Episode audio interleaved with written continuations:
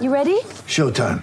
On May 3rd, summer starts with The Fall Guy. Let's do it later. Let's drink a spicy margarita. Make some bad decisions. Yes. Audiences are falling in love with the most entertaining film of the year. Fall guy. Fall guy. Fall guy. That's what the poster said. See Ryan Gosling and Emily Blunt in the movie critics say exists to make you happy. Trying to make it out? Nope. Because I don't either. It's not what I'm into right now. What are you into? Talking. Yeah. The Fall Guy. Only in theaters May 3rd. Rated PG-13. Get ready for the greatest roast of all time the Roast of Tom Brady, a Netflix live event happening May 5th. Hosted by Kevin Hart, the seven time world champion gets his cleats held to the fire by famous friends and frenemies on an unforgettable night where everything is fair game. Tune in on May 5th at 5 p.m. Pacific time for the Roast of Tom Brady, live only on Netflix. With threats to our nation waiting around every corner, adaptability is more important than ever. When conditions change without notice, quick strategic thinking is crucial. And with obstacles consistently impending, determination is essential in overcoming them. It's this willingness, decisiveness, and resilience that sets Marines apart. With our fighting spirit, we don't just fight battles, we win them. Marines are the constant our nation counts on to fight the unknown. And through adaptable problem solving, we do just that. Learn more at marines.com. You're listening to that Chelsea podcast, episode 50. Look who's back.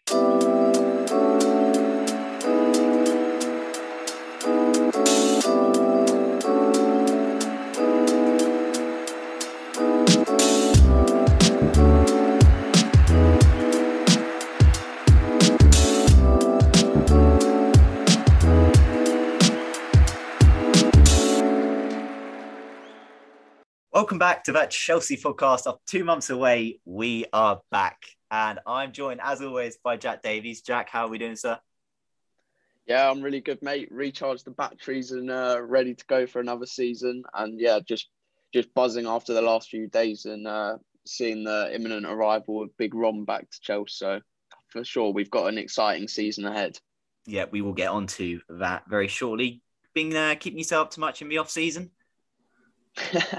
yeah, a few bits and bobs just working uh, Monday to Friday, but I'm also actually um, training because I'm doing doing the London Marathon in October. So um, yeah, I'm putting in some putting in some hard yards this week. I've I've done over 50k, I think. So yeah, tough on the legs, but um, I'm sure we'll we'll get something out soon. Um, Nick will post a post the Just Giving link and everything, but I'm hoping I'll have something something pretty special that we'll be able to give away. So everyone keep your keep your eyes peeled for that.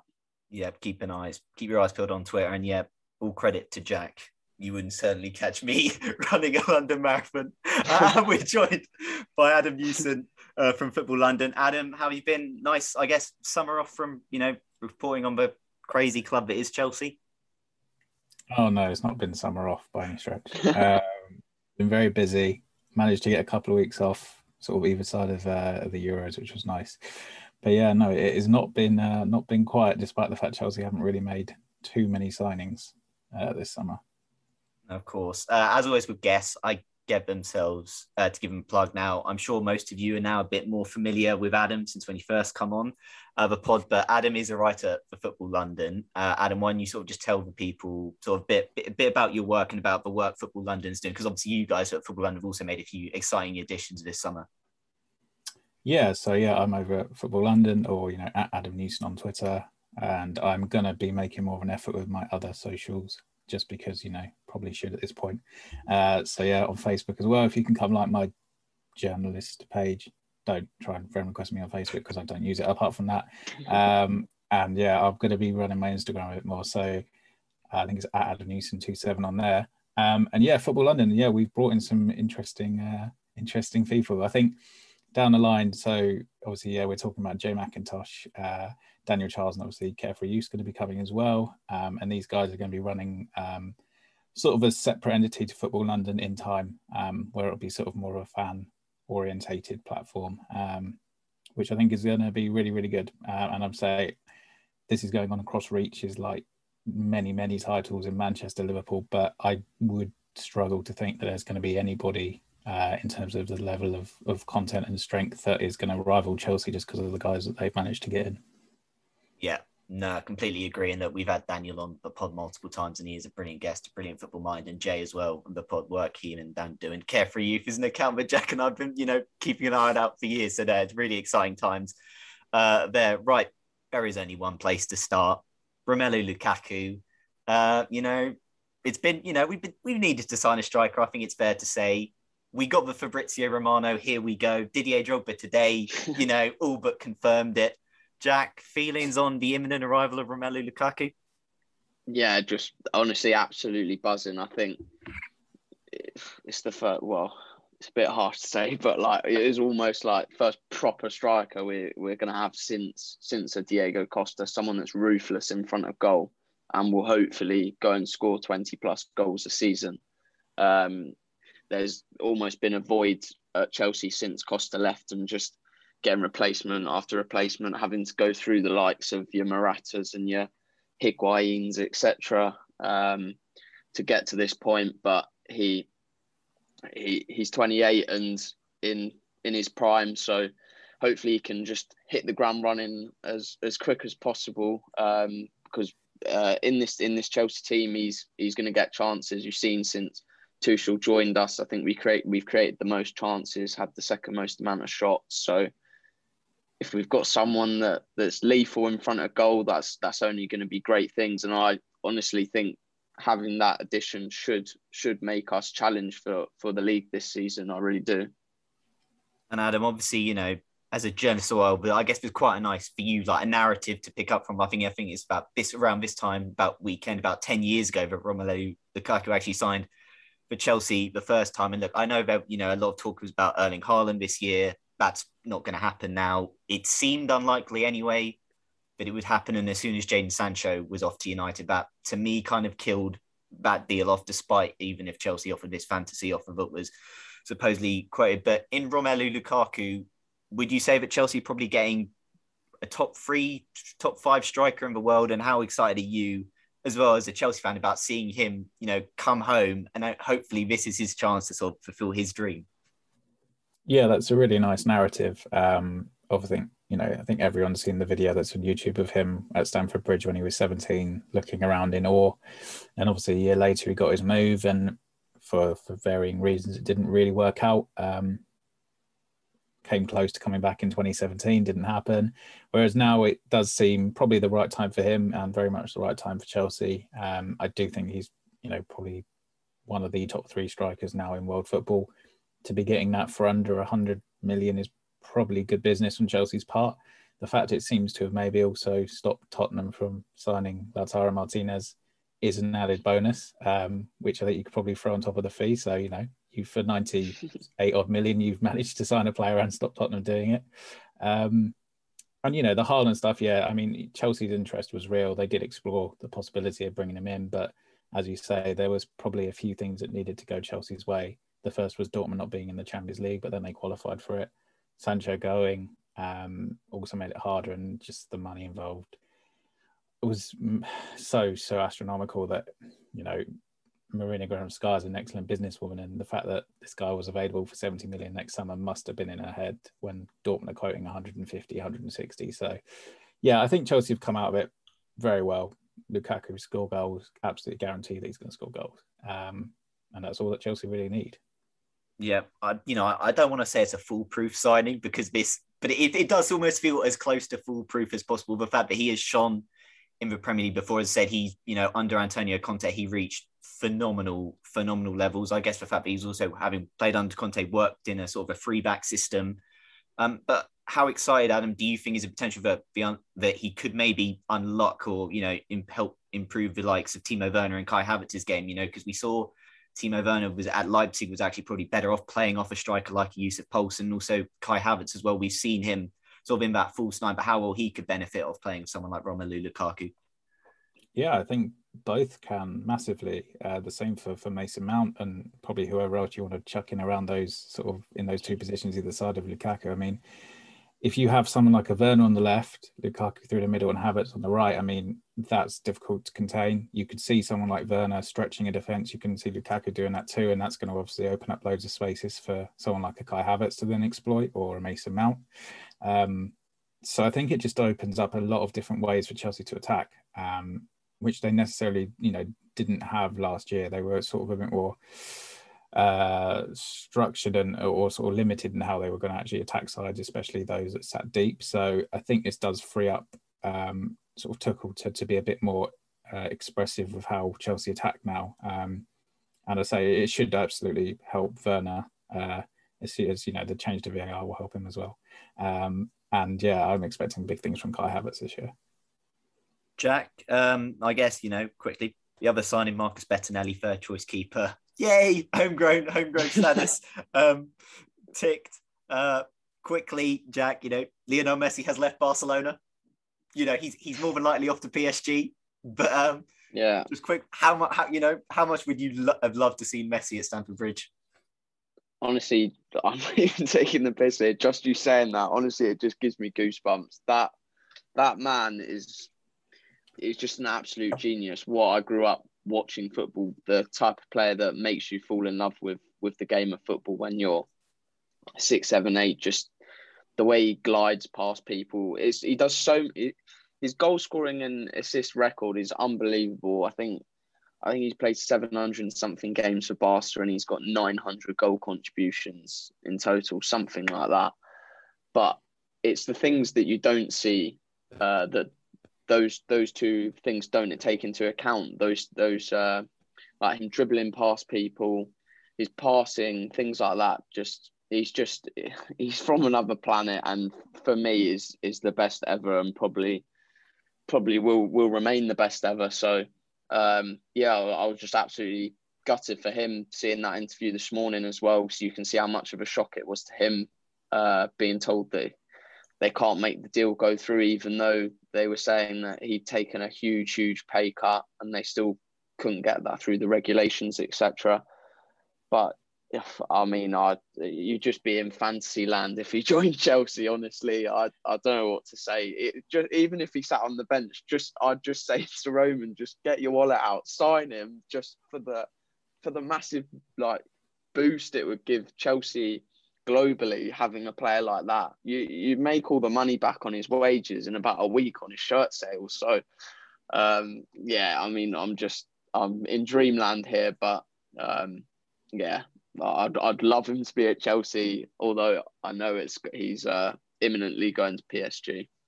Yeah, Adam, when you kind of heard the news that Messi broke, was part of you thinking, "Go on, was part of you thinking, oh, Roman's probably already on the blower," you know, get, get speaking to Messi's entourage, getting it done. I mean, look, yeah. Uh, I think I don't know if I said it last time I was on. You know, for my thirtieth birthday, my wife organised for me to go to the Camp Nou to watch Barca simply because I wanted to watch Messi before he retired. Um, yeah. So that was a big dream of mine fulfilled, and the possibility, no matter how small, of him playing for Chelsea, of course, that's going to excite any Chelsea fan. Look, I don't know personally. I don't know if Chelsea contacted his entourage or a dad or whatever you want to call it. I kind of feel it's negligible if they didn't. Um, if they just didn't drop a text in and go, "Does he fancy it?"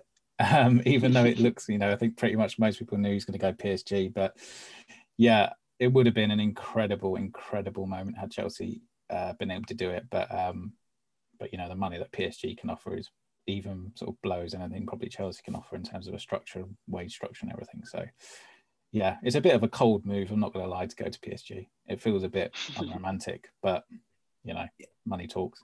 It's fine. He can go to PSG and they still won't win the Champions League next season. Um, right. Sticking st- sticking in La Liga though, Jules Koundé is a man that was linked with Chelsea. It all of a sudden that story story came out of nowhere. Uh, and then it's kind of died down a little bit, I guess, now with Lukaku uh, taking uh, control of the situation a bit more. Uh, Adam, you know, you wrote a piece on Jules Koundé. Um, Fabrizio kind of said, you know, hinted at like Koundé was sort of Chelsea's next sort of priority So now that Lukaku is sorted. We were kind of hearing, that Kurt Zouma might have to go the other way. How do you kind of see the Koundé deal going? Do you think it will happen this window? And like, if it happens, do you think Chelsea will have to have uh, like to have to sell Zouma to get there? I mean, or or another centre back, or do you think they perhaps sign Koundé regardless? Um, I think they'll sign him regardless, and then try and get one of the defenders off their books. Obviously, the sort of easiest or the most logical one is Zouma, just because he wasn't a regular last season. Um, but you know, the transfer market is a deflated place at the moment. There's not a load of of, of money about sort of outside of the Premier League, um, and it's been incredibly difficult for Chelsea to shift a lot of players they probably would like to shift this summer. So I think they will go and get Koundé. They are working on it. I mean, it's been put on the back burner for a sort of week while uh, they focus very much on getting Lukaku done. But yeah, I, I think he comes in and, and, definitely one defender goes. Who that is, sort of remains to be seen. I kind of think if someone places a big offer on the table for one of Rudiger, Christensen, Zouma, um, then if that's what Chelsea receive, then they might actually genuinely have to take it because there isn't a load of money around at the moment. So, um, so while Zouma is the most likely, I wouldn't rule out the other two if a big bid came in for either of them. Fair enough. Obviously, I know you sort of you wrote your article. You know, um, you know, uh, you can't detail that the lack of height potentially might be a slight weakness. You know, not I'm sure when Chelsea Twitter found that some sections had an absolute field day going after, but you kind of, you know, you've probably seen, you know, Jules Koundé a lot more than say Jack and I. I can't be honest, I did not watch Sevilla every week last season, so apologies, people. Um, but what would you say like his sort of biggest strengths and sort of yeah, and what he could offer to this Chelsea team should he sign? I mean, I, I didn't watch him play all sort of 40 games that he would have played for Sevilla last season. Don't get me wrong. Um, I think what he offers is an excellent presence on the ball. Like he's hugely, hugely adept at stepping out with the ball from uh, a back four or a back three, um, and not just stepping out and playing a pass. He can step out and beat a couple of players and really open up the pitch. Um, the lack of height thing. I mean, he knows it's a like not a weakness, but he knows he'll be targeted. Uh, he's five ten, which is short for a centre back, and the Premier League is not necessarily more physical than Liga now, but I think referees are willing to let more go when it comes to attackers challenging defenders for for high balls forward. And I think that will be the interesting thing. I not I you know that piece wasn't me saying he's going to be rubbish. People are going to expose him in the air. It's more just a I'm actually quite interested to see how he handles this because most Premier League centre backs are six foot plus at least. Um, you know, you look at Virgil van Dijk, this is a guy who wins sort of 75% of his aerial duels, and Koundé won, I think it was 63, I think it was, um, percent in La Liga last year. So it is going to be a challenge for him, but he's got a very good leap, and it might be one that he can handle, but it is just going to be interesting to see how it goes if he does arrive. Yeah, I think in your article you said that I think out of Chelsea's defenders, only Cesar Azpilicueta he was perhaps better in the air. But I guess that's also perhaps you know a crumb of comfort as well, that Azpilicueta has performed excellently on that sort of right side and it's right sided centre back around that is where where Koundé um, would play. But I'm going to take a slightly negative note now because there have been some outgoings from Chelsea this summer, and unfortunately, quite a few of them have been some some young players with a lot of promise. Um, firstly, I'll just kind of go through uh, the loan list. Uh, so Billy Gilmour went to Norwich. Uh, quick, quickly, Jack. Good move for Billy. Playing yeah, regularly, playing move. in a good team. Great move. Yeah, Daniel Farke plays some play some decent football. I know they struggled last time they came up, but I think he slots in perfectly there. And they've had the likes of Vrancic, people like that leave last year. So I think he's going to get a lot of game time, which is exactly what he needs. Yeah, uh, Conor Gallagher's gone to Crystal Palace. Uh, Jamie Cumming's gone out on loan again. Levi Colwill's gone to Huddersfield. Henry Lawrence has gone to FC Wimbledon. Uh, I believe is it Nathan Baxter went to Hull City? I believe that's right. Yeah. He was on the bench for them the other day. Apologies if I have missed some others. Um, so yeah, there's some exciting moves there, but unfortunately in the sold department, we did lose two very exciting, promising centre backs. Now, Adam, I guess Fikayo Tomori kind of felt for a while like it was a lost cause. You kind of felt like the writing was on the wall for that. You don't quite know necessarily like just what went wrong. You know, it, it kind of like it, it predates kind of to, Thomas Tuchel what what happened there, but that was a shame losing him to to Milan. But I guess perhaps the more disappointing thing from a Chelsea perspective was then lose losing one promising centre back, and then shortly after losing another one in Mark Guéhi. Um, he's gone to Crystal Palace for 20 mil, looking to play regular first team football. It's a you know brilliant, I guess, career move for Mark. You know, should give plaudits for young, yeah, young player backing themselves, taking charge of their career. But do you feel that you know it could have perhaps been avoided from Chelsea's part, or is it just you know one of those where it's kind of tough given the, the performances of you know Rudiger, Christensen, etc. who performed well at a really high level, and you know trying to offer a pathway to him might not have been easy. I mean, I feel Chelsea could have avoided it if they really wanted to, um, and this isn't just a this summer problem. I think this is a, a longer term problem that was kind of quashed a little bit when Frank Lampard was here, but as soon as he went, I think it reared its head again. Um, yeah, I mean, if Chelsea had been sort of still consistently giving younger lads a chance over the last six months of of Tuchel's reign, then maybe he sticks around. But I think the flip side of this is, you know, as we said earlier, there's not a lot of money around in the transfer market this summer uh, outside of the Premier League, um, and Chelsea have so many players on their books that they may have to, they may have simply had to make a judgment call on. Okay, we actually have an offer for this guy we don't have offers for the other 15 players on our books at the moment. And we probably do need to bring some cash in if we are going to spend on the positions we want to improve. So, okay, we have to make a judgment call here and, and you know, take this offer, seeing as, as Mark isn't A, signing a new contract and, and B, doesn't want to get caught in sort of the cycle of loans. So, it's a good move for him. Um, it's good that Chelsea have the sort of matching rights or whatever you want to call it, which, you know, gives them a little bit of protection, but not a huge amount. Um, but it's a good move for him. It's a shame from Chelsea's perspective, as I think he'll be an excellent sort of centre back in the Premier League. Um, and it kind of leaves Chelsea in a weird position with their centre backs, just given Azpilicueta, Silva, Rudiger, and Christensen, as things stand, are all out of contract next summer. Yeah, yeah. Uh, Lewis Bate has gone to Leeds. Olivier Giroud has gone to AC Milan. I think no one, you know, no one begrudges him that move. Everyone's happy for him playing regularly at a top level and still playing at top club. Uh, Myles Peart-Harris has left, uh, Simeu's left, and perhaps again, you know, a slight disappointing one. Although again, there's perhaps a slight crumb of comfort in the fact that we have, I believe, got a buyback clause in him. Uh, Tino Livramento has gone to Southampton. Uh, Adam, again, just curious to get your opinion on this. Obviously, Chelsea at the start window were linked with Achraf Hakimi.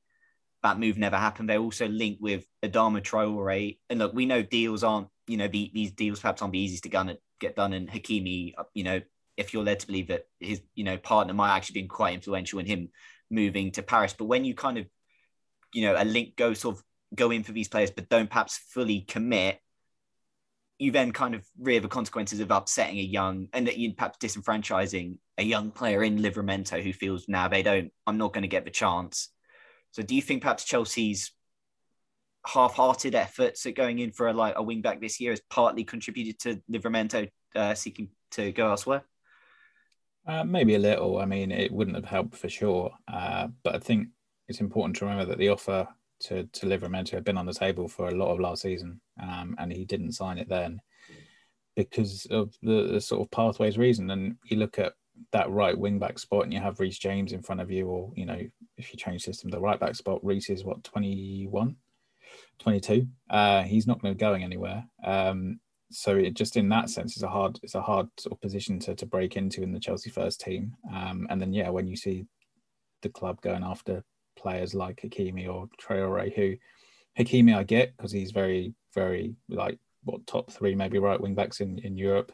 Uh, Traore I don't necessarily get as much, um, but that does influence you. Um, Bate and Livramento are both offered new deals by Chelsea this summer again. They both turned them down um, they would have been quite lucrative offers, I'm sure, um, which shows you this wasn't a money thing for them. It was simply a football thing. And both of them seem to have made quite good moves. Um, I know people jumped on the fat Bate, went into the under 23s at Leeds, first of all, but given the sort of strict instructions or, or, sort of tactical disciplines that Bielsa demands from any player going to Leeds, I'm not hugely surprised at that. Um, and Tino Livramento has gone straight into the first team squad at Southampton and uh, on his unofficial debut uh, or preseason debut yesterday got an assist. So, yeah, good moves for both of them.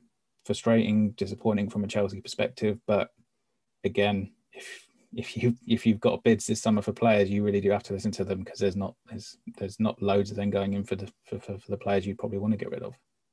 Are you would you say as Chelsea fan maybe be slightly worried that Chelsea are reverting back to old ways? You know, losing talented, promising youngsters. Obviously, it kind of seems you know looking at perhaps cynically that you, you know, Frank Lampard was that path opened and closed with Frank Lampard. Um, is it is it perhaps cynical to think that, given also Tuchel's not been here, you know, he's been here six months, and when he, he came, his first instruction would just win, just get results. Um, it, does it feel to you maybe that the pathway, the youth pathway, is closing a bit, or do you still think you know that the cream will rise to rise to the top? I mean, it's not just you know Tino Livramentos and, and Lewis Bates. There are younger players who've also left this summer. Um, so in my feeling is yes, uh, there will be players that that do move on and back themselves to succeed elsewhere. Um, but then you know there are always going to be other players who who do sign that first professional contract with Chelsea. Obviously, we've seen Armando Broja do it this summer. Um, Tino Livramento, uh, Tino Anjorin, sorry, did it last season um, and has been with the first team squad for the best part of eight months now. Um, and Tuchel really, really likes uh, Anjorin. Um, so there will be players that always back themselves at Chelsea, but there'll be plenty of others, I'm sure, that, that see a pathway away from the club. And and yeah, I mean, the Frank Lampard 18 months was a bit of a, a sort of turn away from what Chelsea had become used to. So I think it was uh, it was just a, a, not aberration, but it was a break from the norm while Lampard was here, and Chelsea will probably go back to the tried and trusted. But then it's brought results, so you know who who who are we to have a big say in that? I mean, when you've won Champions League and Premier League titles, and you know that side of it. I mean, and it's brought the likes of Mount, James, there solidified in that in that first team. So you can't complain at that, can you? But I agree as well. I think that's uh, yeah, almost closed off now. I think all those boys leaving just completely highlights that, um, which is a shame. But like you said, Adam, if we if we go and win a Champions League, Premier League again this season, you can't can't really complain at it, can you?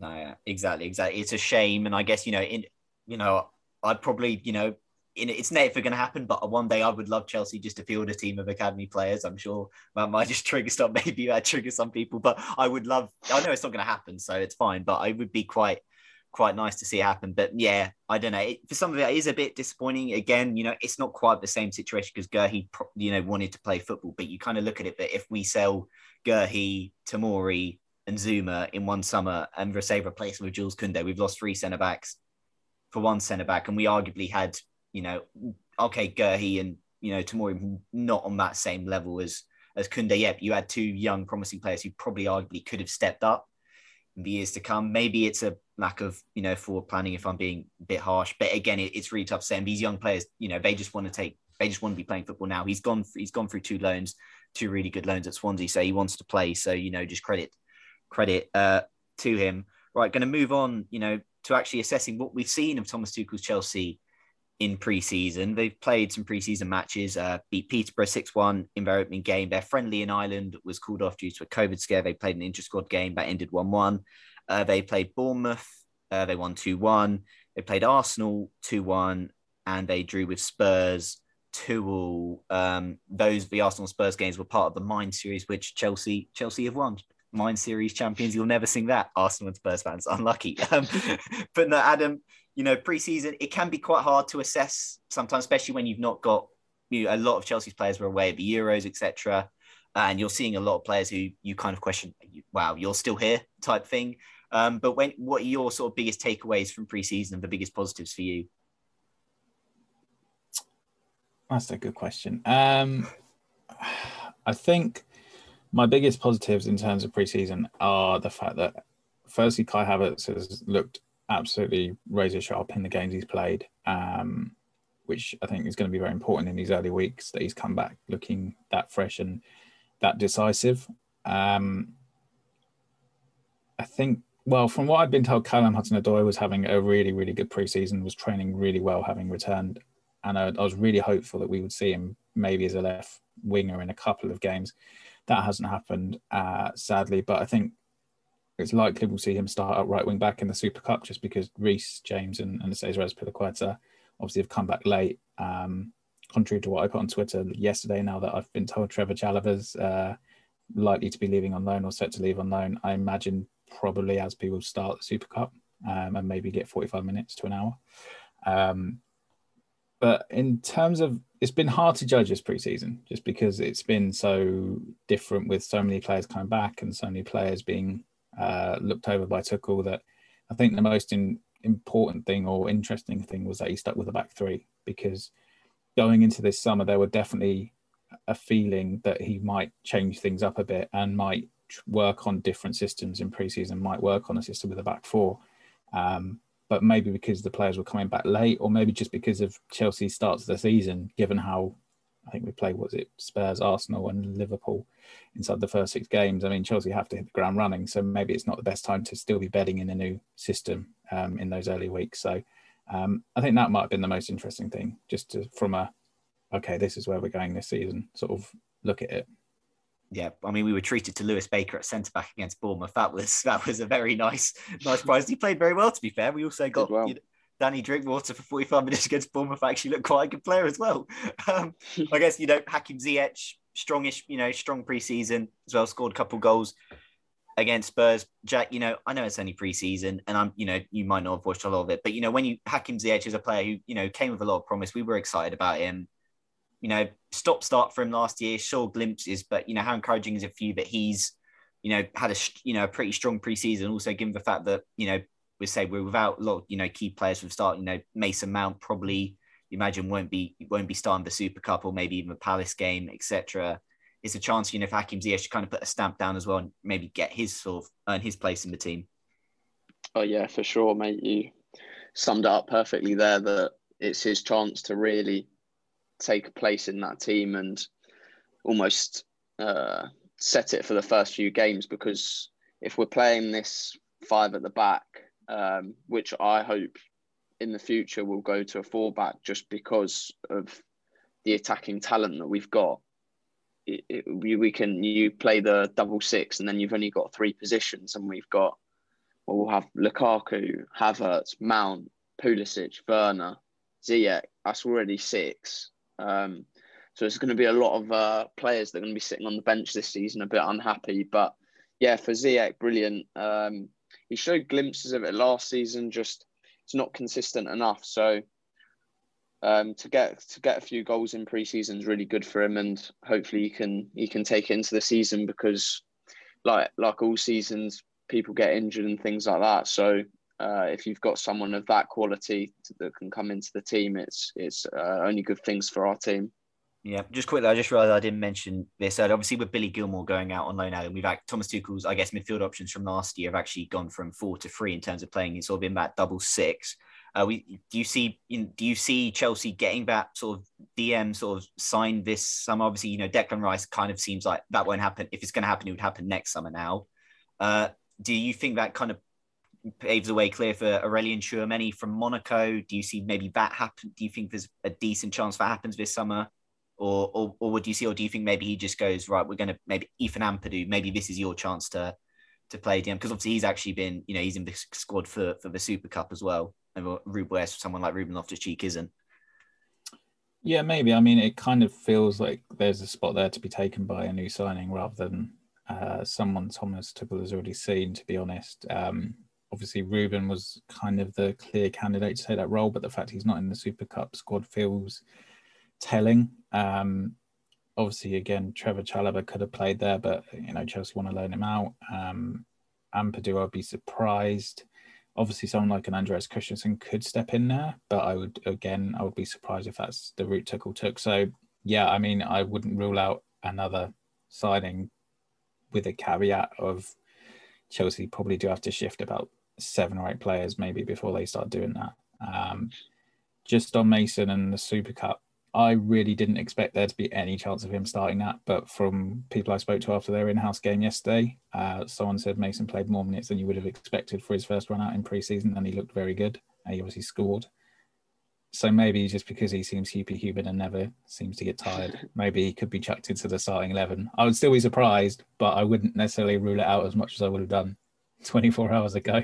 Yeah.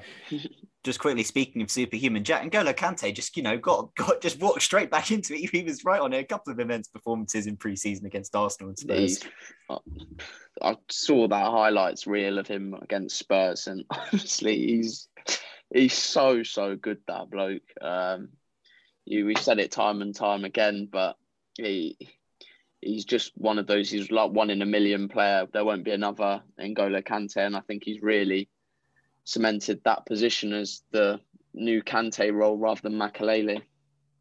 Yeah, no, exciting. And to say with you know Kante just actually walking straight back in and looking like he's never been away, actually really helps Chelsea in that midfield conversation, especially given you know Jorginho just and he's hadn't you know he probably played part in the interest squad game, but not actually had like you know minutes against other opposition. All right, we're now gonna discuss Chelsea's opening six league games because as you know fixtures have been out now and the start you make to a Premier League season can often be very important. And in this six games, Chelsea have been drawn, you know, on paper, six very difficult uh, matches. But you could also argue, given how what we've seen of this team under Thomas Tuchel, some games that actually, you know, benefit us right now. Uh, we start the season at home to Crystal Palace. Uh, we then go away to Arsenal and Liverpool. We're at home to Aston Villa, away at Spurs, and at home to Manchester City. So, you know, it, Adam, you look at that on paper, you go right. That's not the easiest start, but given how we've seen this play, this team play under Thomas Tuchel, especially in sort of the bigger games.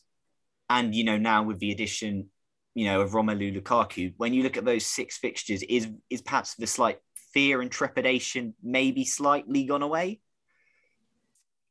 Yeah, I mean, I, am not. I don't fear any of these guys. I think last season that Chelsea proved under Tuchel that they can go and beat the very best teams consistently. It was actually against the lesser, quote unquote, opponents that Chelsea would slip up against. So in that respect, I felt probably more assured about that than I wouldn't, you know, taking on Aston Villa, for instance. Um, although they've strengthened really well, so I'm not sure I should be calling them a lesser opponent. Um, I think it's going to be very interesting just how Tuchel eases these guys back in, and I'm saying that just because there will be a lot of rotation in these early weeks. You cannot expect a lot of these guys to have done two weeks of preseason and then literally get into this Premier League schedule and dive straight in. You know, certain players will have to play an hour at points and then be brought off. Others will get 45. And I think we'll see that is how Tuchel manages it. Um, he's done very well in the past at doing that. Um, he's proved last year he could drop people into the side and he had coached the team so well that everybody knew what they had to do. Um, so in that respect, I think Chelsea is set up well but it will be interesting. I think you look at the likes of Arsenal, you look at the team Arsenal put out in the uh, in the Mind Series game. That Arsenal starting eleven looked a lot stronger than Chelsea's. Um, just in a terms of having every player back you'd probably want, apart from maybe Bukayo Saka, uh, Saka, who was who was coming back late. So yeah, it's going to be an interesting one. Chelsea do have to hit the ground running if they're to compete for the Premier League title. We've seen in seasons past with Man City, you can't have a slow start anymore. Um, and I kind of expect Liverpool will be a lot better this year as well than they uh, they proved to be last season. So um, yeah, it's going to be very interesting. I don't think I'd want to make any hard and fast predictions about the first six games, to be completely honest. Fair enough, Jack. You know, when you look at those first six games on paper, like if Chelsea, I'm gonna I'm gonna ask you to make the bold bold uh, prediction. How many points, points, from those six games would you say you'd be you you expect Chelsea to have and you be you'd be satisfied with? Uh, I'll probably say a, like minimum twelve points. I think fourteen points would be good. Uh, if you say if you're drawing with Liverpool and you're drawing with with City in the first six, yeah, yeah, City at home, yeah. If you're drawing with uh, Liverpool and City and dropping the four points there, then I think that'll be a really really good start.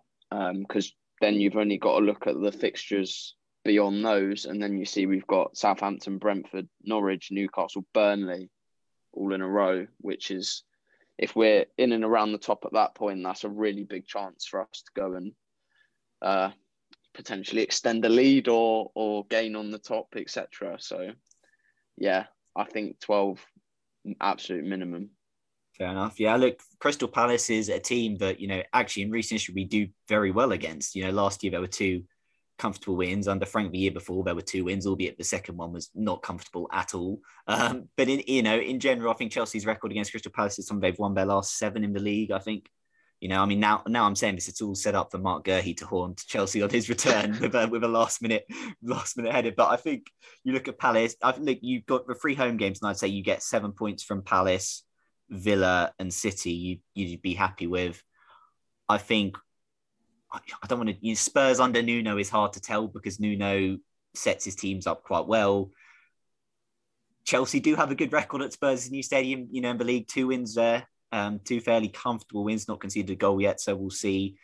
Arsenal, Arsenal is Arsenal is the tough one because we are Arsenal's cup final. Arsenal often say their best performances. They did the double over us last season, so that one is hard to tell. And I think Liverpool they will be back at it this year. Whether Van Dijk can return to to the levels he was will be interesting. Obviously, Liverpool haven't actually properly signed anyone this summer, as far as I'm aware.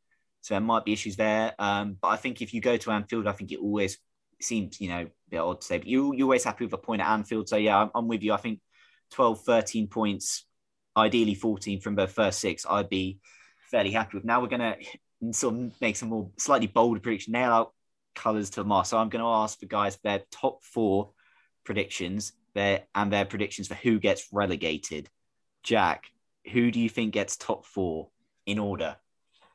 In in order. Yeah. Uh, I'd love to say I'd love to say us top, but I'm not going to. I'll say uh, I'll say City, Chelsea, Liverpool, United. Uh, it'll I think it'll be those four, um, and then we'll just have to see whatever order.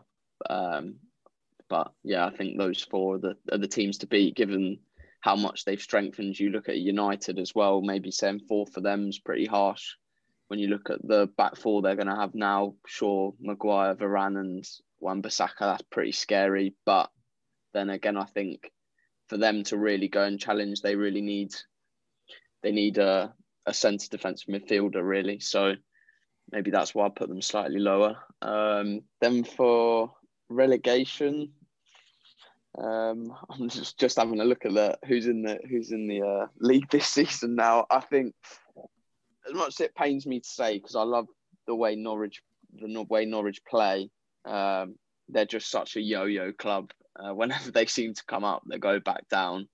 Uh, so I'll probably say Norwich, say Norwich, Watford, and then um, Brighton. I think Brighton struggled last season. I think they could go, but then again, also I think it'll be really interesting to see how Wolves do this season without Nuno. I think they could they could potentially struggle as well. Um, but yeah, I'll go for those three. I think. Fair enough, Adam. Your predictions for top four and relegation? Top four, I'd go the same as Jack. Um, I agree entirely with the order that he kind of went with there. Um, I also would put Man United fourth just because I think Klopp, Tuch, uh, Tuchel, and uh, Guardiola are infinitely better coaches than Ole Gunnar Solskjaer. Um, and I still have no real idea why United gave him a new contract, to be honest. Relegation, I mean, Newcastle, Norwich, and I hate to say it because it's an away game five minutes away from my house, but Watford. and I really hope I'm wrong on that because having an away game that's that close to you is actually really appealing. So, yeah, fair enough. Um, but, yeah, the top four, yeah, I think I'm gonna go in agreement. I honestly think Romelu Lukaku. I don't think he can quite fire us to the league, and I don't think we, you know, we're quite there. Yeah, I still think there's that sort of slight missing piece. Uh, given that also I think the midfield at times can be a slight issue, and we probably can't rely on, we can't play Kante like every single minute of every single week. Um, so I do have some slight questions there. But to be honest, if we come second, I'm more than fine with that because I just want to be out of the top four dog dog fight, which we which seemed to be a Chelsea thing for the last four years. So yeah, I'm going to go with the lads: City, Chelsea, Liverpool, and United. Liverpool, I think will will have a solid season, but I I just think they've not signed anyone. You know, their rivals are strengthening as well, and I think Van Dijk is enough to keep them, you know, to get them third ahead of United. And United also are just despite all the talent, they will have a period where they're just hella inconsistent and have some freak results. So I'm going to go United fourth. Uh, as for relegation, uh, interestingly, none of you guys went for Brentford. Uh, I do like Brentford. I would quite like them to do well. I just feel that, you know, their team strikes me as very championship. There doesn't seem to have been necessarily a huge amount of recruiting. I mean, there seems to be some like, know, I say recruit, but been like there's some obviously Myles Peart-Harris from us, but you don't necessarily how much of a like key role he's going to play. But strikes me as a lot of reliance on Ivan Toney. Ivan Toney is in my fantasy team though, so hopefully he can have a good season. But I've got Brentford going down. I'm gonna agree with you, lads. I've got Watford going down. Uh, just don't really see them having the strength uh, to stay up. And then this is where I'm. I think Southampton might get dragged into it. They've lost Danny Ings to Aston Villa. Have they signed a replacement yet? I'm not, Not sure. Not yet. So they've lost a key source of goals. But at times under Hasenhüttl as well, they like just looked wretched, and there was some just periods of form where they just could not. They would just lose for however many weeks in a row and get Capitulate, don't capitulate. so I, I do fear for them. Crystal Palace, I wouldn't rule out Mm. because they made some exciting signings, but they there is they're just a slight seeing what's happened with Fulham previously, kind of just like building a completely new squad. There's some ta- there's a lot of talent in there. You can have questions about how good Patrick Vieira is as a manager.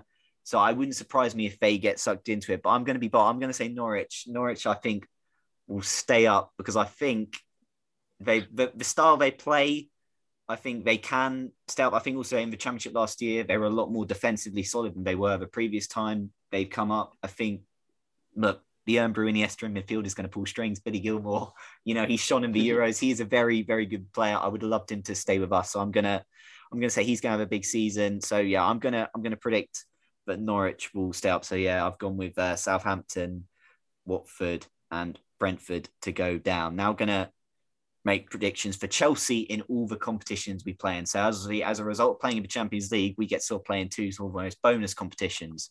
And in me, two two competitions that we simply have to win. Jack, I'm going to go to you first. How will Chelsea fare in the Super Cup, the League Cup, Club World Cup, FA Cup, Champions League, and the league? Obviously, I know we've kind of the league we've put up, we've all said will come second. Yeah. So, but how will we fare in the other competitions? a lot of competitions for us to play in, isn't there? Blimey, almost losing track there. I think I agree with you, Nick. Uh, I've seen us go to the Club World Cup and mess it up against Corinthians, uh, and that was just depressing. So we can't have that happen again. It should really be an easy uh, addition to the trophy cabinet. Um, Super Cup as well.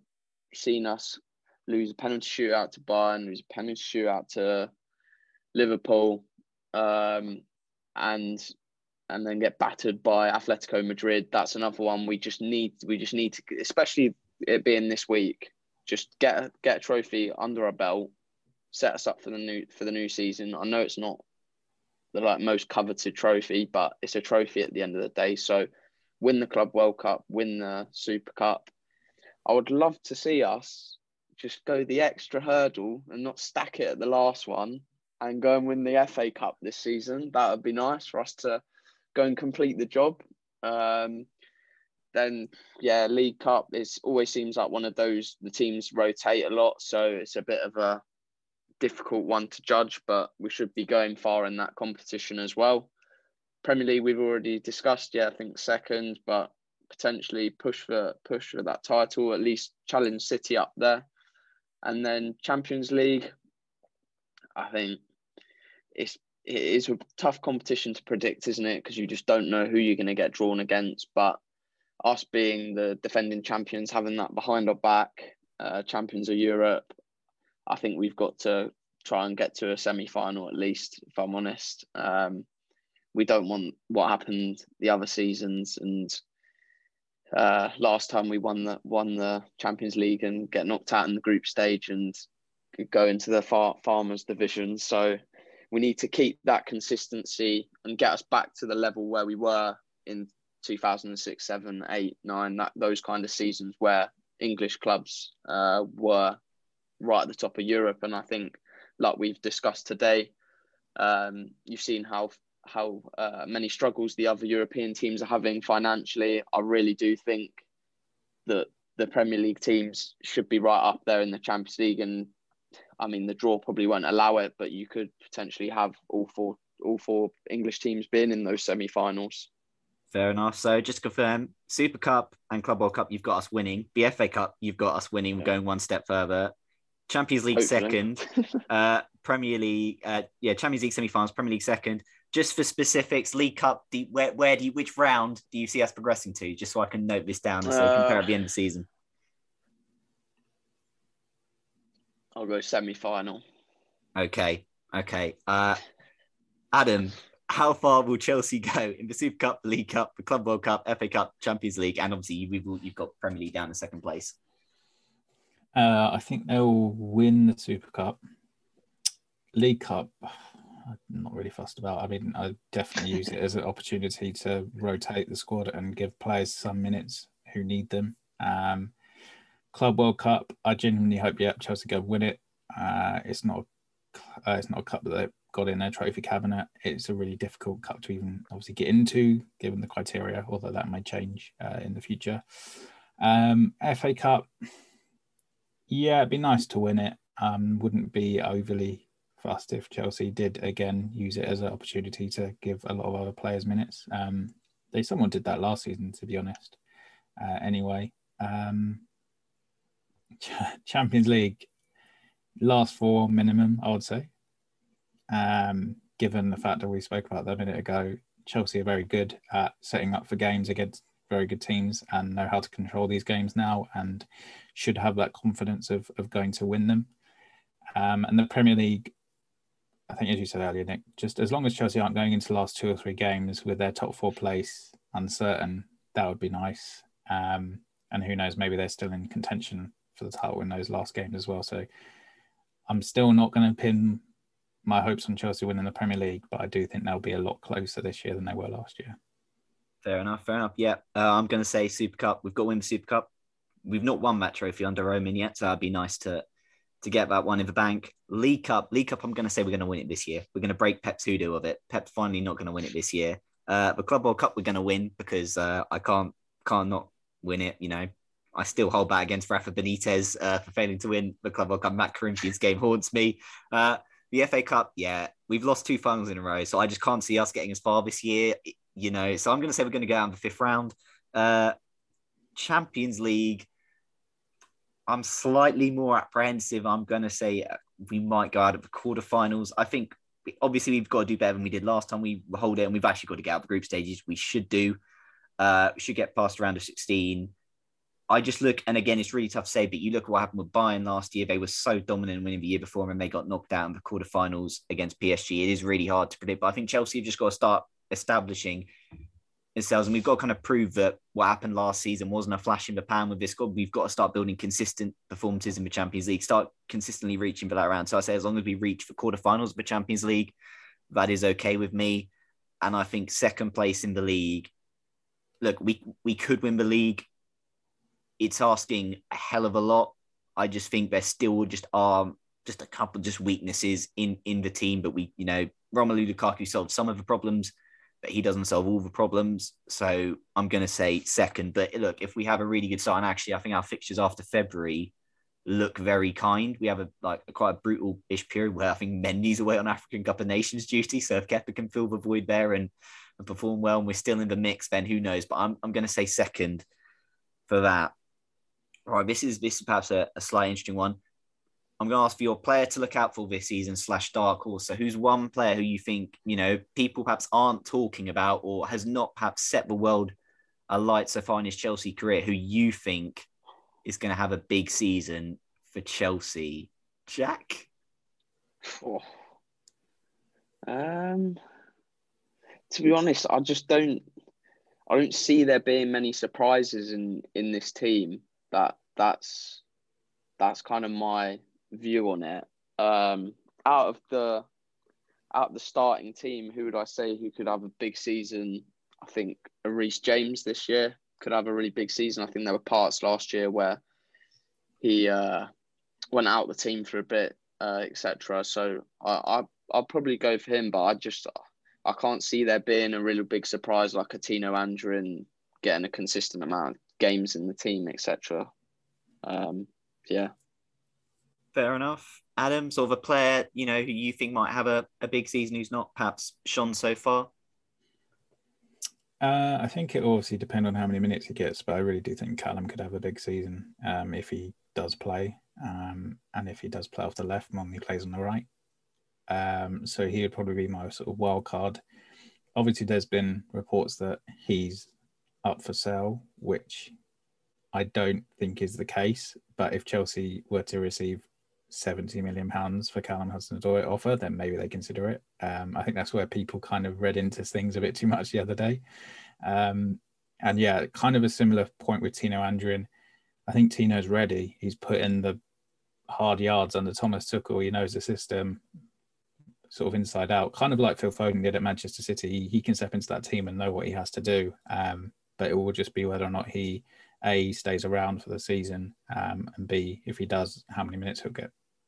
Yeah, I'm also going to say that this is the season Callum Hudson-Odoi is gonna is gonna shine brightly. And look, I think he's got a chance at the start of the season as well. Reece James coming back from England duty, albeit I know uh, quite a lot of us would prefer to see Callum playing back front three, but I still think even if he could, you know, put some strong performances, sort of have our right wing back role, that could be really really encouraging for for him. Um, players who need a big season. So not, you know, this is maybe similar-ish to it, but players who actually whose Chelsea career so far has not quite gone to plan, who need a big season this year before, you know, otherwise potentially we maybe have to consider, you know, moving on from them. Jack? Uh, I think the uh, obvious one is Mr. Timo Werner. Um, he's had a season to settle in, like we said earlier think he could potentially improve his game a lot, having a big figure like Lukaku on the pitch and him getting in behind, etc. So he, there's no doubt about it. He's got to have a better season than last year. Otherwise, the fans are going to start start getting onto him, especially this year. People being back in the stadium and things. Um, so I hope he doesn't get eaten alive there. Um, Hakim Ziyech got to have a big season. Too inconsistent last year. Um, Christian Pulisic has got to have a big season. He's almost almost stalled, if you like, his career after the project restart. He was he was top notch, our best player by an absolute mile. And on his day, you see the way he dribbles with the ball, gets past people. It people won't like you making comparisons, but it does remind you of of, of Hazard when he was at Chelsea. I mean, he's got the talent. He just needs to show it. Whether he'll get the chance in the formation with these new uh, with Lukaku coming in, etc. Mount looks uh, immovable, and if Havertz is playing, it's going to be difficult for him. But yeah, probably go those three, and then if if Tammy does stay, Tammy will need a big season as well. But again, I don't know how many minutes he'd be able to get, so it's a difficult one, isn't it? Yeah, what I will say is thankfully, and what, what's been really nice, obviously, I know you sort of mentioned about fans getting on on might get on Timo's back. What, what actually I think has been nice from a few games that fans have been back is I actually think Timo Werner is perhaps one of the most loved Chelsea players in in this yeah. current team. So hopefully that will will go on side. But yeah, some top names there. Adam, for you, who's that player who needs to have you know who needs a big season?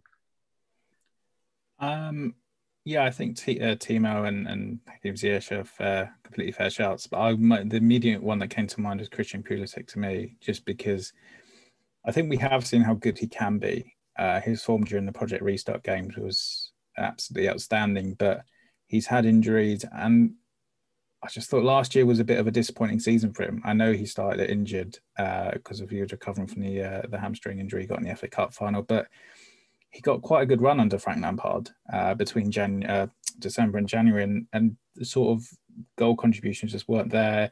He wasn't getting into the same positions, um, and then obviously under Tuchel, he, he was benched for quite a long time, and eventually worked his way back in, but then dropped out at the end. So I would say him just because I think we've seen how good he can be.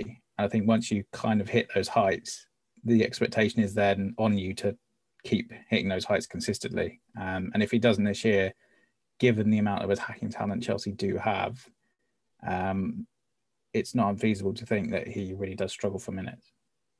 Fair enough. Fair enough. Yeah, like Pulisic, he was the one I was going to go for. I think we're looking at a player who I remember thinking in the 1920 season, in terms of actual natural talent, he's perhaps the most talented player we had in that squad. Obviously, there have been signings to that squad since, but Pulisic on his day is unreal. I think Jack, you've mentioned before. The issue with Pulisic is if he's not on it and he's not on his day, he doesn't often contribute enough. And this is one thing where it's say you, I don't I don't want to you know cause a divider maybe when Mason Mount doesn't score or assist, you feel he still provides a lot.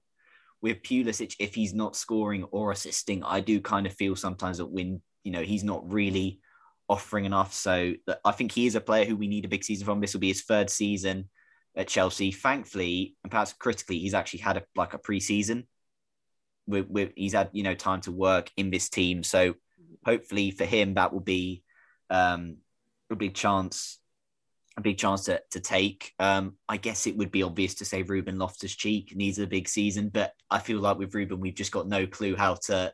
We've, we we Ruben, we just don't know if if he is going to make it. We we want him to. We all want him to, but it's a question of do we do, how much of a case do you actually necessarily still believe in Ruben Loftus Cheek and can he reach the levels? Because it feels like for a lot of us, we're clinging on to a period at the end of Sarri's season, which is now coming up three seasons ago. So it is, yeah, it's interesting. I'm going to throw one out there. Mateo Kovacic. I think last he had a. If you look at his Chelsea career, obviously under Sarri, you know, didn't look amazing. Under Frank in 1920, I thought he looked good. Uh, he dropped off a bit, I think, towards the end of that season, though. And you know, player of the year, okay, fair enough. Uh, nine, uh, last season as well, he was sort of a bit in and out. You know, there were some brilliant moments. Atletico Madrid at home, but then also you kind of look how he ended the season in midfield. You know, and there was kind of it, when we were without Kante in that team, you kind of realised, okay, midfield worries me. With Kovacic, we've got no doubt a, a talented player, but it kind of gets to a point where I feel like he is perhaps a replaceable player and you see the likes of I don't know, you've seen a Jude Bellingham go to the Euros with England, who's at Dortmund. You've seen, you know, Chelsea are linked with an Aurelien Tchouameni. It Kovacic is a good player, but I just feel that he is perhaps someone in this Chelsea team. If you were looking at that midfield of who gets replaced next, I feel he is perhaps most at risk. Jorginho, Jorginho stock has never been higher now. 2021 is the year of Jorginho. You know, he's, he's even dyed his hair blonde. Like he knows he is like at the peak of his powers right now. You know, N'Golo Kante is one of the best midfielders involved. It does feel to me out of that like current team that Kovacic is player who you feel could perhaps most be at risk of being replaced in the future. We saw against, I think against Spurs well, but we saw against Spurs some of like the brilliance he possesses. Again, you know, you see the little compilations going on Twitter, you know, around of him. So he is a good player, but I just think of someone, Kovacic. I just feel with Kovacic, we've we've seen we've seen a good player, but we've I've not seen enough of him in his time at Chelsea to go, wow, we really need to keep this. Like, we can't live without this guy. And that's kind of what I'm getting at with him. So I would say we need a big season from him. Uh, next can I, up, uh, can I just throw Yeah. one more in? Andreas Christensen. He was so good during the back end of last season. Um, seemed to all come together for him, which is what a lot of Chelsea fans have been waiting a long time. And I think he needs a big season just to prove that that wasn't just a flash in the pan, that he is the real deal now. He's matured, he's got the experience, and that he can be a central defender for Chelsea for the next five, six, seven seasons.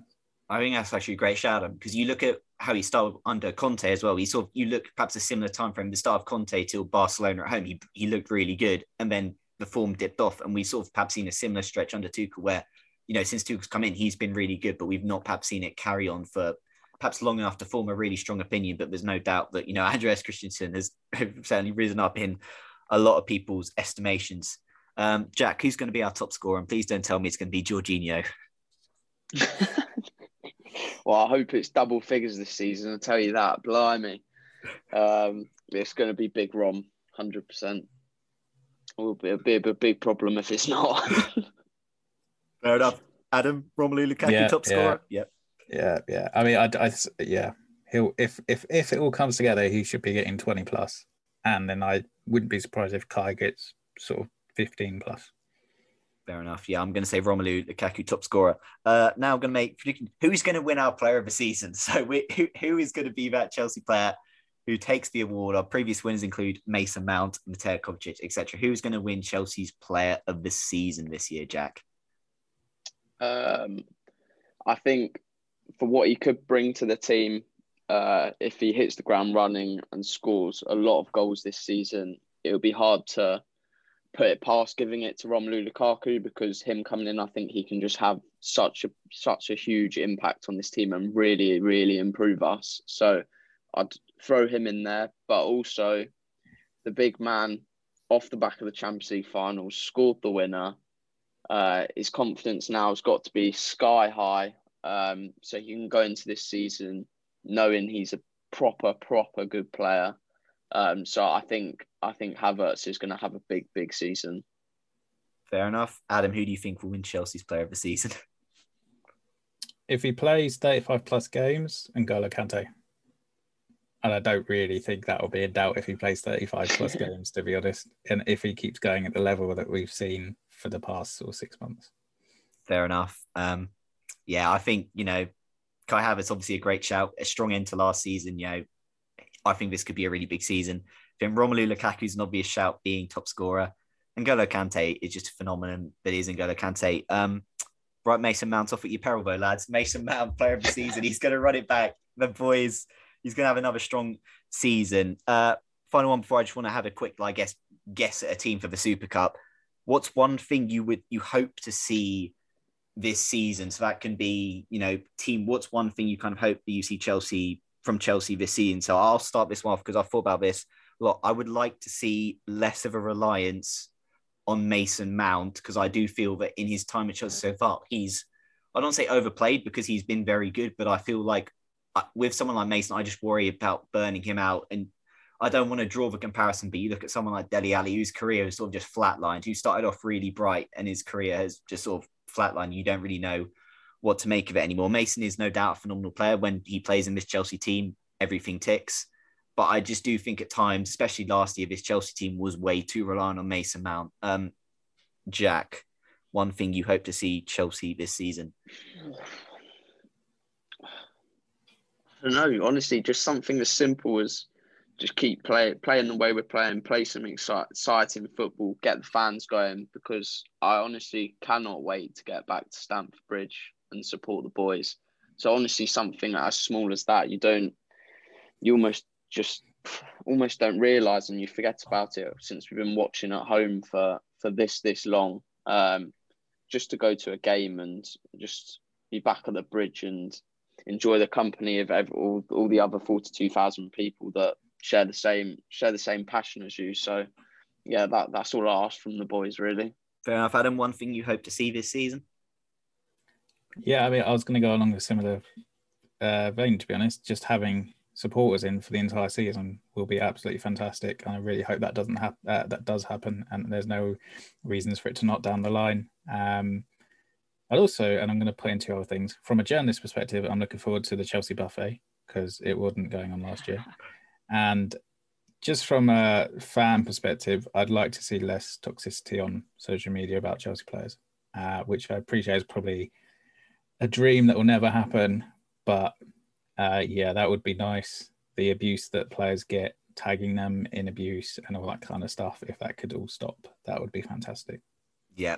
At the end of the day, lads, you know, they all play for us. So it'd be quite nice if you could be supportive of all of them, regardless of if they're your favorite player or not. It would be quite nice. Um, right. Just before we go, quick, you know, trying to, we're going to try to cobble together a team for the Super Cup game against uh, Villarreal. This obviously perhaps not be easiest given there will be some players unavailable if I if I name some players, I get you guys just to agree and say if they're in. So Mendy starts in goal, yes. Yeah. Uh, right wing back, I've gone Callum Hudson-Odoi because Cesar uh, Reece James is unavailable. Yes. Uh, yeah. Left wing back, I've gone Marcos Alonso because Ben Chilwell won't play, and I don't think we'll see Pulisic there. Yes. Yep. Okay, I've gone Antonio Rudiger, left centre back because uh, he's been he's been one of centre backs that will be there. He's been there from pre-season. Uh, I've got Kurt Zouma in that team purely because he's one of the only other fit centre backs we've got. And right centre back, I did have Trevoh Chalobah, but that went off in flames when I saw Adam's article about him going out on loan this year. So that really didn't help. So, Adam, I know you kind of alluded to earlier. Is it a question you just throw Azpi in because he's Azpi? I think you've put Azpi in because he's had a few more days training uh, than Thiago Silva. Um, but equally, he's, he's had the same amount as Christensen. So it'd be I wouldn't be surprised they both play maybe a half each or something along those lines. Fair enough, Jack. Agree with that? Yeah, agreed. Uh, midfield two is kind of self-explanatory. Uh, Kante and Kovacic, given the fact that Kante is superhuman and Jorginho is just back. Uh, yeah. Front three, uh, I've got Werner, uh, Werner Havertz and Ziyech. I don't think we'll see a Lukaku start in the Super Cup. I could be wrong. I reckon we see appearance off bench, and Ziyech is impressed in preseason, so I think we might see him at a Pulisic. Adam, anything to add? Yeah. Any disagreements or? No, no, I think that's fair. I don't think Tuchel would chuck Lukaku into starting eleven off the back of maybe one day's training, if that, with Chelsea with the squad. So yeah, I think we'll probably see those three. Okay, so just to wrap up, it is we've gone for Mendy, Callum Hudson-Odoi, Cesar Azpilicueta and Just Christensen will play about half each. Uh, Rudiger, Zouma, Alonso, Kante, Kovacic, Werner, Havertz, and Ziyech, where again, Pulisic. uh, wouldn't surprise me. Right, that wraps it up uh, for this episode of Actress Podcast. It's actually our 50th podcast episode, so it's quite nice that it wraps in for the season preview. And as I said, start of season three. It's kind of mad. It's only our second full season, but obviously because of the madness of of 1920 and Project Restart, all kind of you know two seasons uh, happened very uh, quickly. Before we go, Adam, give the people uh, tell people where they can find you, and also if you've got any you know pieces, you know any pieces to look out for this week, you know with the season just ahead, the Super Cup, etc. Yeah, I say, you know, as we said earlier, at Adam News on Twitter, that's where I do most of my stuff. And in terms of this week, it's going to be interesting because I haven't, uh, I'm not 100% sure yet if I've got accreditation for Belfast. So I'm kind of waiting to find out, um, as is my wife, who's not so happy about it. Um, but we'll find out soon, hopefully.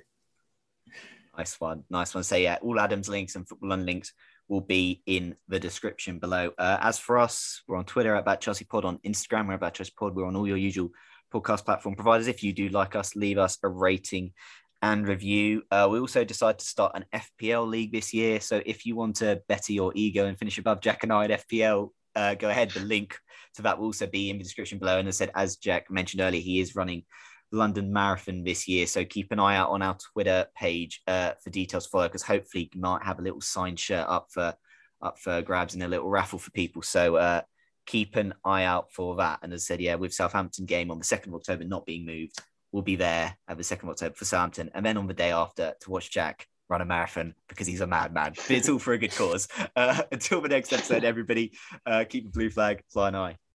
Sports Social Podcast Network.